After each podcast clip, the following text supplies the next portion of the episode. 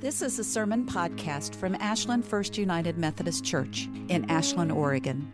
Visit us online at ashlandmethodist.org for more sermons like this, church information, and how to get involved. Ashland Methodist, a community of open hearts, open minds, and open doors.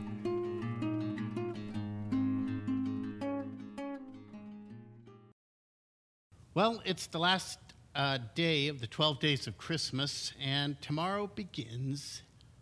Anybody know what tomorrow begins? Epiphany. That's right. That's right.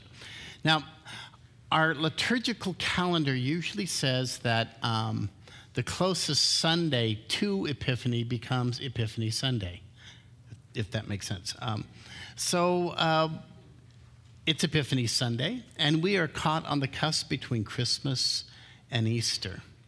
Now, in the Western church, uh, we often celebrate the coming of the wise men for Epiphany.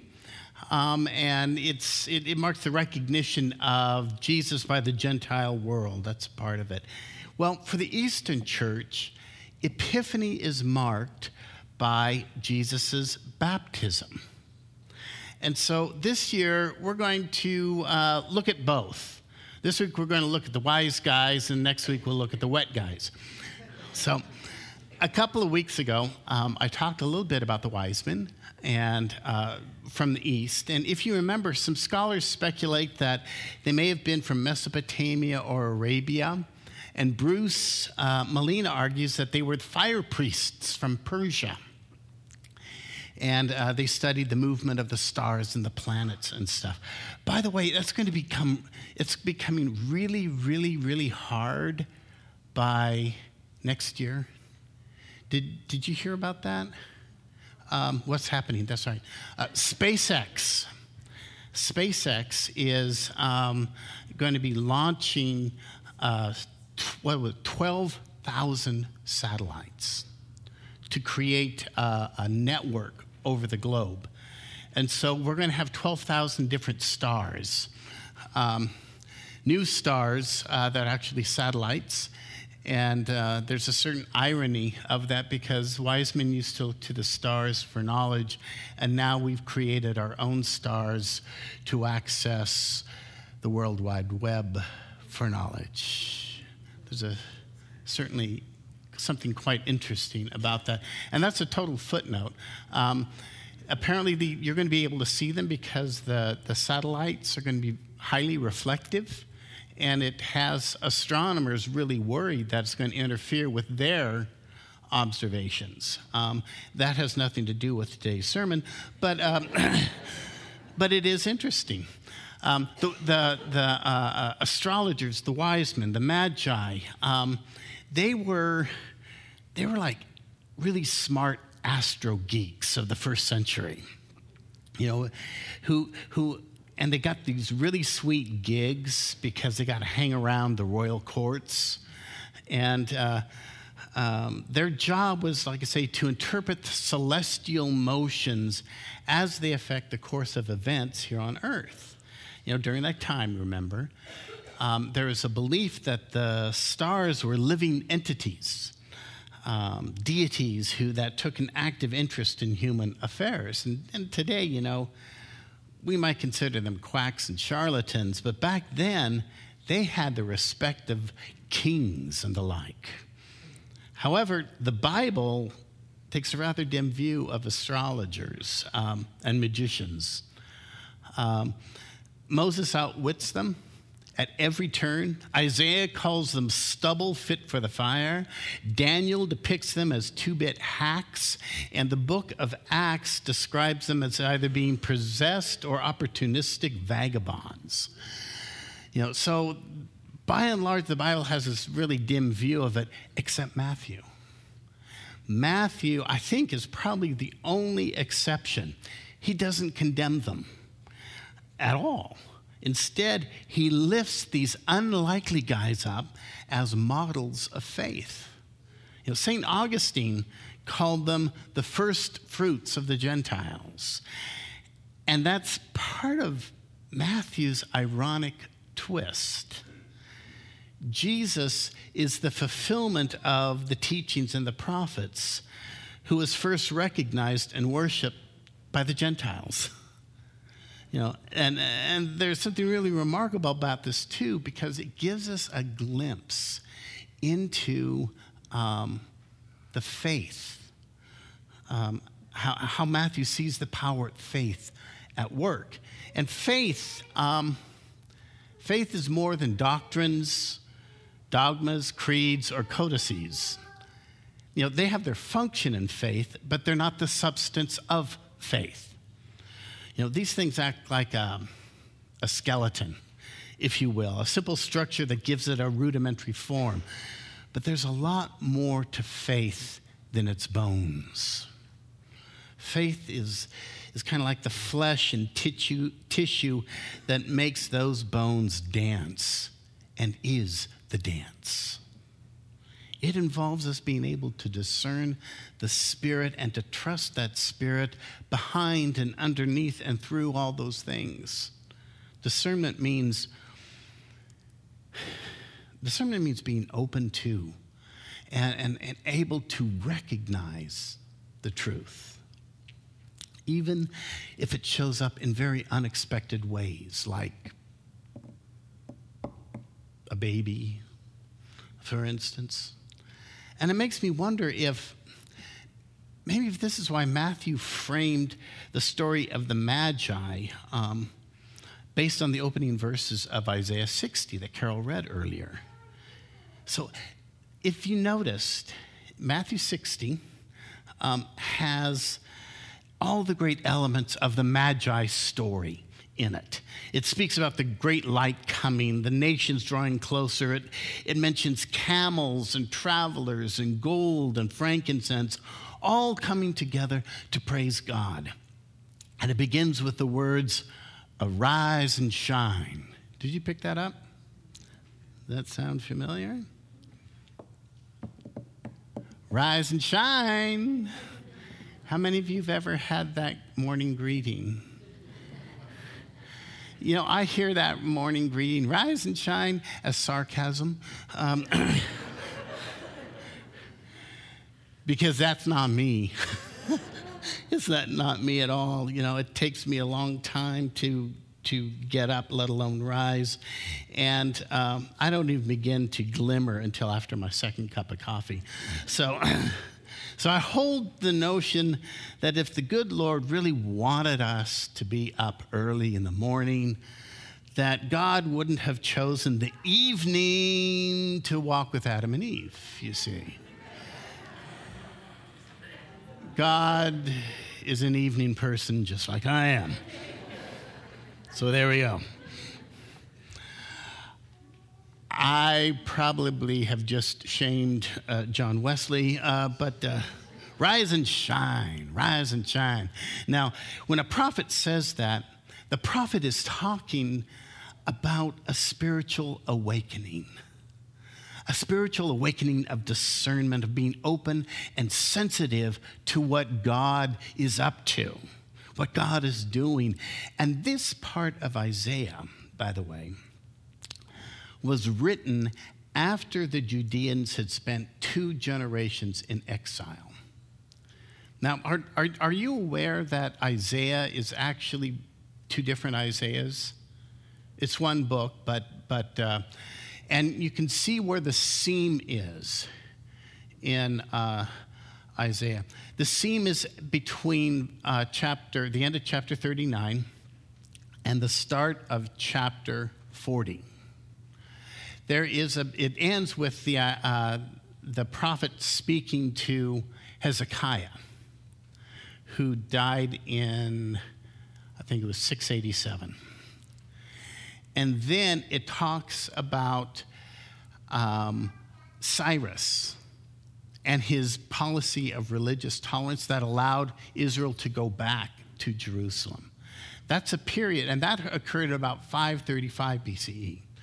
And so that is about a 150 year difference in there.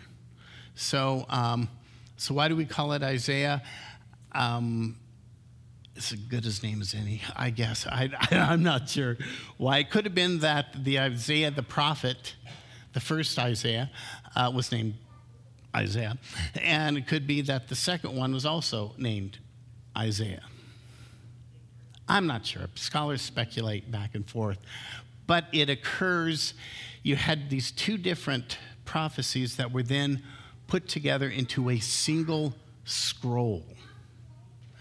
And that's, that's why it's, in a sense, called Isaiah, because we have one large work called that. Um, anyway, this part of Isaiah is, comes from Second Isaiah, and um, uh, it happens when Cyrus had defeated Babylon, and Persia became the superpower of the day. And so when things stabilized, Cyrus let the Jews go back to Jerusalem to return. But when they got back, they found a ruined city. The temple was in shambles. It was without a viable economy there, and there wasn't much hope for making a new start.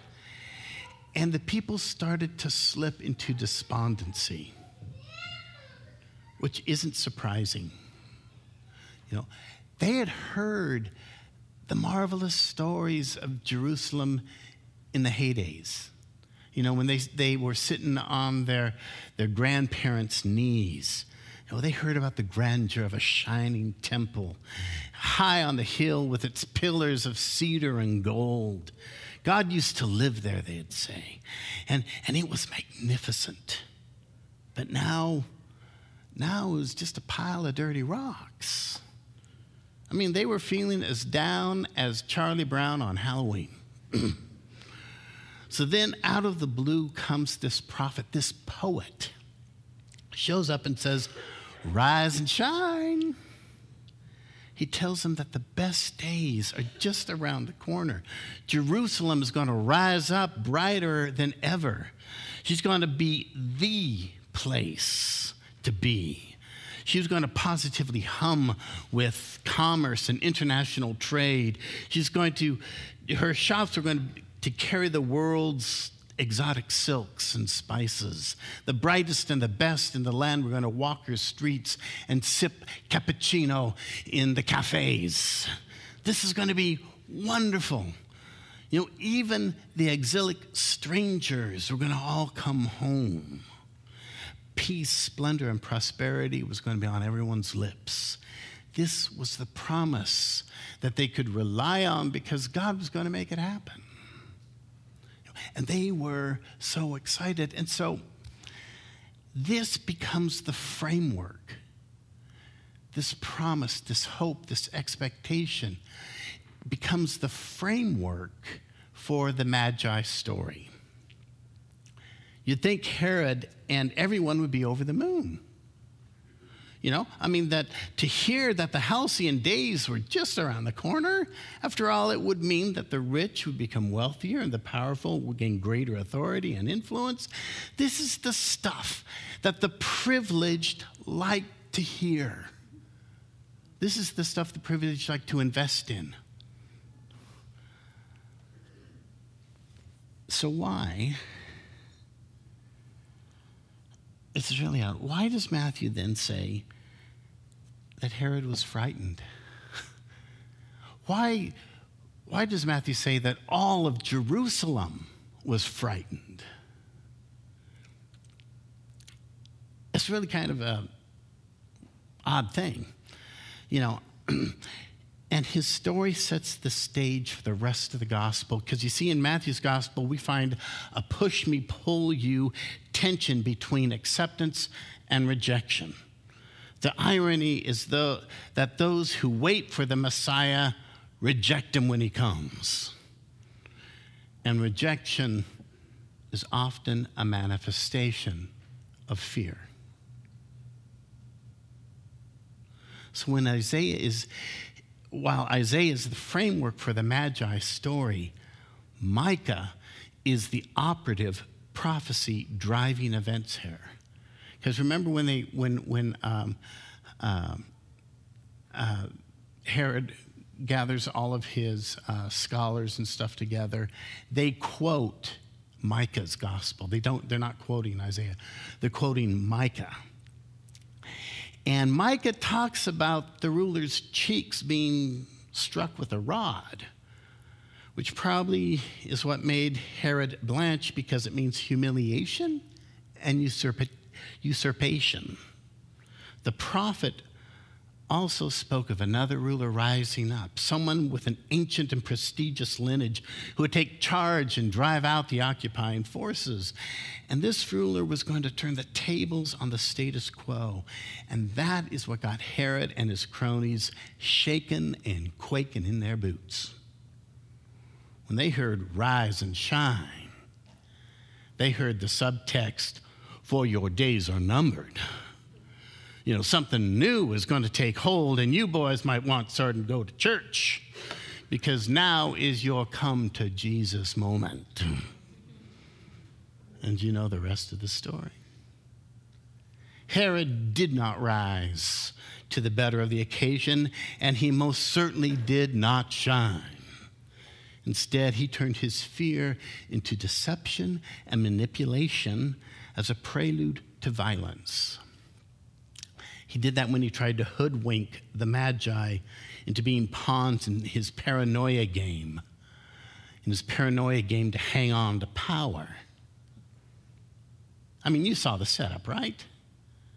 Well, you go find you go find this babe. You let me know where it is, and I'll go pay homage. uh,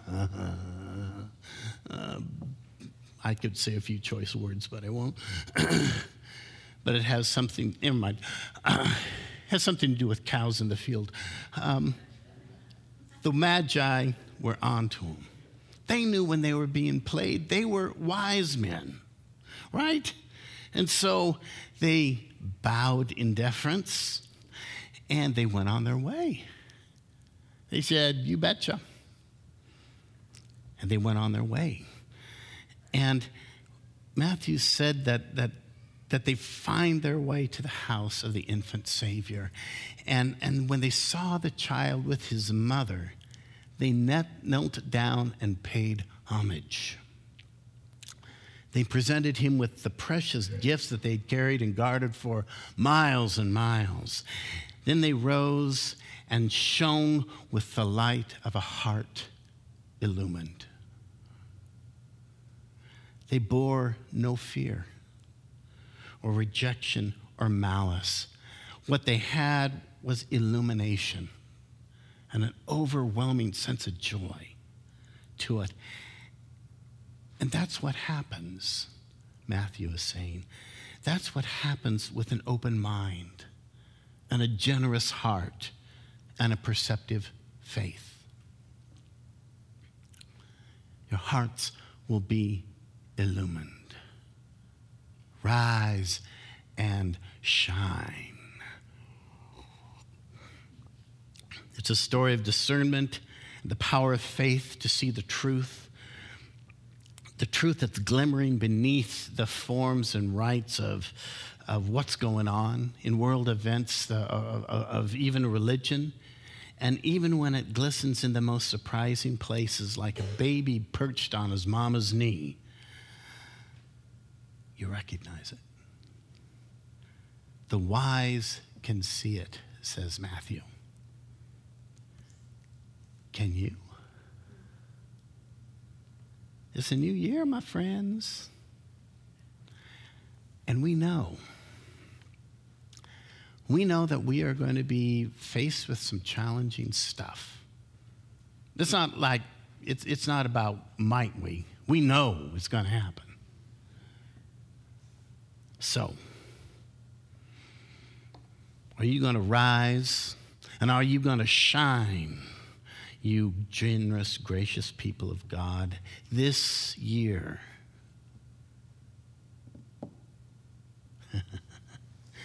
this year may be a year of illumination.